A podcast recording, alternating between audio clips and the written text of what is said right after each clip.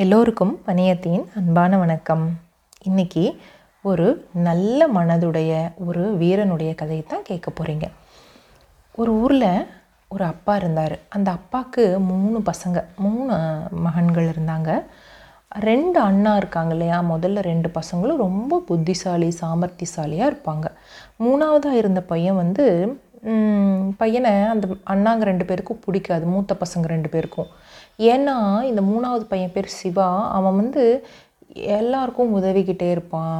யாராவது ஒரு துன்பம்னு சொன்னாலும் உடனே போய் முன்னாடி நின்று அவங்களுக்கு எல்லா வேலையிலும் செ செஞ்சு கொடுப்பான். அந்த மாதிரி இருக்கிறதுனால இந்த அண்ணாங்க ரெண்டு பேரும் என்ன சொல்லுவாங்கன்னா நம்ம வந்து நம்ம வாழ்க்கையை பார்க்கணும். நம்ம வந்து சாமர்த்தியமாக வாழணும் இந்த உலகத்தில். புத்திசாலித்தனமாக இருக்கணும். இப்படியெல்லாம் எல்லாருக்கும் போய் உதவக்கூடாதுன்னு திட்டிக்கிட்டே இருப்பாங்க. அதனால் இந்த சிவாவை வந்து நம்ம வந்து வீட்லேயே வச்சுருக்கக்கூடாதுடா அனுப்பிச்சிடலான்னு ஒரு நாள் இந்த ரெண்டு அண்ணாங்களும் சேர்ந்து தன் தம்பி சிவாவை வீட்டை விட்டு வெளியில் அனுப்பிச்சிருவாங்க.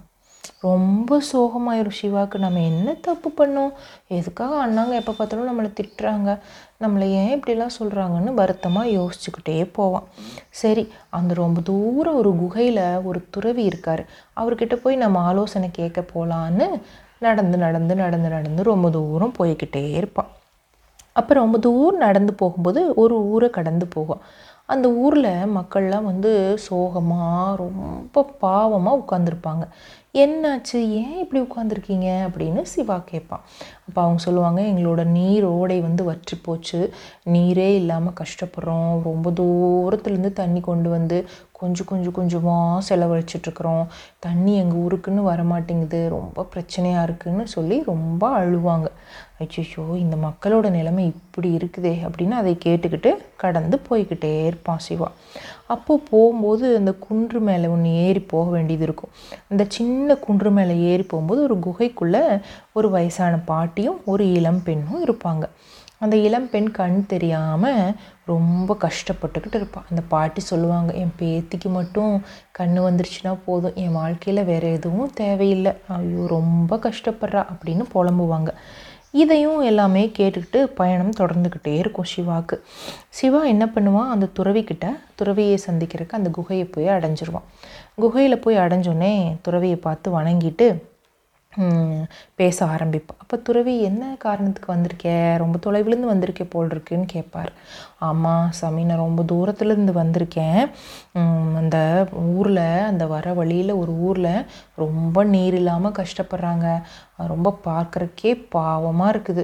அதுக்கப்புறமா பாருங்கள் ஒரு சின்ன குகை இருக்குது ஒரு குன்று மேலே. அங்கே ஒரு இளம் பெண் கண் தெரியாமல் கஷ்டப்படுறா. இவங்க துன்பத்தையெல்லாம் போக்குறதுக்கு வழியே இல்லையா? ரொம்ப பாவமாக இருக்கே மனசு கஷ்டமாக இருக்கே. ஏதாவது உதவலான்னு தோணுது. ஆனால் எனக்கு என்ன பண்ணுறதுனே தெரியலையே அப்படின்னு பேச ஆரம்பித்தான் சொன்னான். உடனே அந்த துறவி சொன்னார் சரி நான் உனக்கு உதவுறேன். இந்த பிரச்சனையை நீ தெரிஞ்சுக்கோ. அந்த தண்ணி இல்லாத வாடுற அந்த ஊருக்கு போய் அந்த நீரோட எந்த இடத்துல ஆரம்பிக்குதோ அதனோட உற்பத்தி ஆகிற இடத்துல போய் பாரு. அங்கே ஏதோ ஒரு தடை இருக்குது அந்த தடையை நீக்கிட்டினா சரியாயிரும்.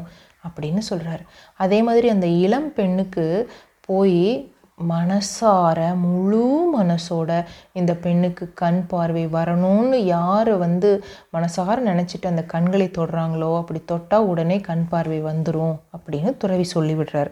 ஆனால் ஒரு கண்டிஷன் அப்படிங்கிறார். என்ன?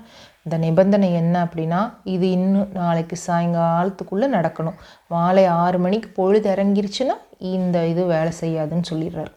அதுக்குள்ளே அவ்வளோ தூரம் போக முடியாது. ஏன்னா அது ரொம்ப தூரம். எப்படி போகிறதுன்னு திகைச்சு போய் சிவா நிற்கிறப்போ துறவி வந்து அப்படியே ஒரு கையை வலது கையை எடுத்து இப்படி உயர்த்தி இப்படிங்கிறாரு. ஒரு நல்ல குதிரை அந்த வந்து நிற்குது அழகான குதிரை. வெள்ளை வளேர்னு ஒரு குதிரை. அந்த நெத்திலையும் கால்லையும் மட்டும் கருப்பு நிறமாக இருக்குது. அவ்வளோ அப்படியே அற்புதமான குதிரை அது. குதிரையை பார்த்தோன்னே சிவா வேகமாக குதிரை ஏறி ஓட்ட ஆரம்பிக்கும் போது தான் நினச்சான் ஐயோயோ துறவிக்கிட்ட நம்மளுக்கான பிரச்சனையை நம்ம கேட்காம வந்துட்டுமே.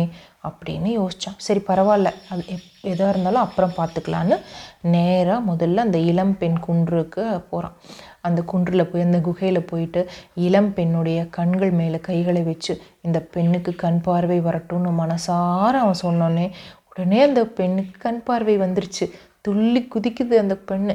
எனக்கு கண்ணு தெரியுது எனக்கு எல்லாமே தெரியுது. ஐ குகை பாட்டி இப்படி தான் இருப்பியா? அப்படின்னு ஒரே சந்தோஷமாக அடுத்ததான் அவன் வந்து நீர் இல்லாத வாடின அந்த மக்களுடைய ஊருக்கு போகிறான் அங்கே நீரோடை உற்பத்தி ஆகிற இடத்துக்கு மேலே மலை மேலே ஏறி போகிறான் அந்த நீரோடை உற்பத்தி ஆகிற இடத்துல அங்கே கீழே அந்த நீரோடை உற்பத்தியாகி கீழே வ இவன் கிராமத்துக்கு வர்ற வழியில் மிகப்பெரிய மரங்கள் சரிஞ்சு விழுந்து அந்த இடத்துல அடைச்சிட்ருக்குது மக்களை எல்லாம் கூட்டிகிட்டு போய் அந்த மரங்களை எல்லாம் எடுத்து விட்டுட்டு பார்த்தா அந்த நீரோடை தண்ணி மறுபடியும் அவங்க ஊருக்கு வந்து கிடைக்கிது.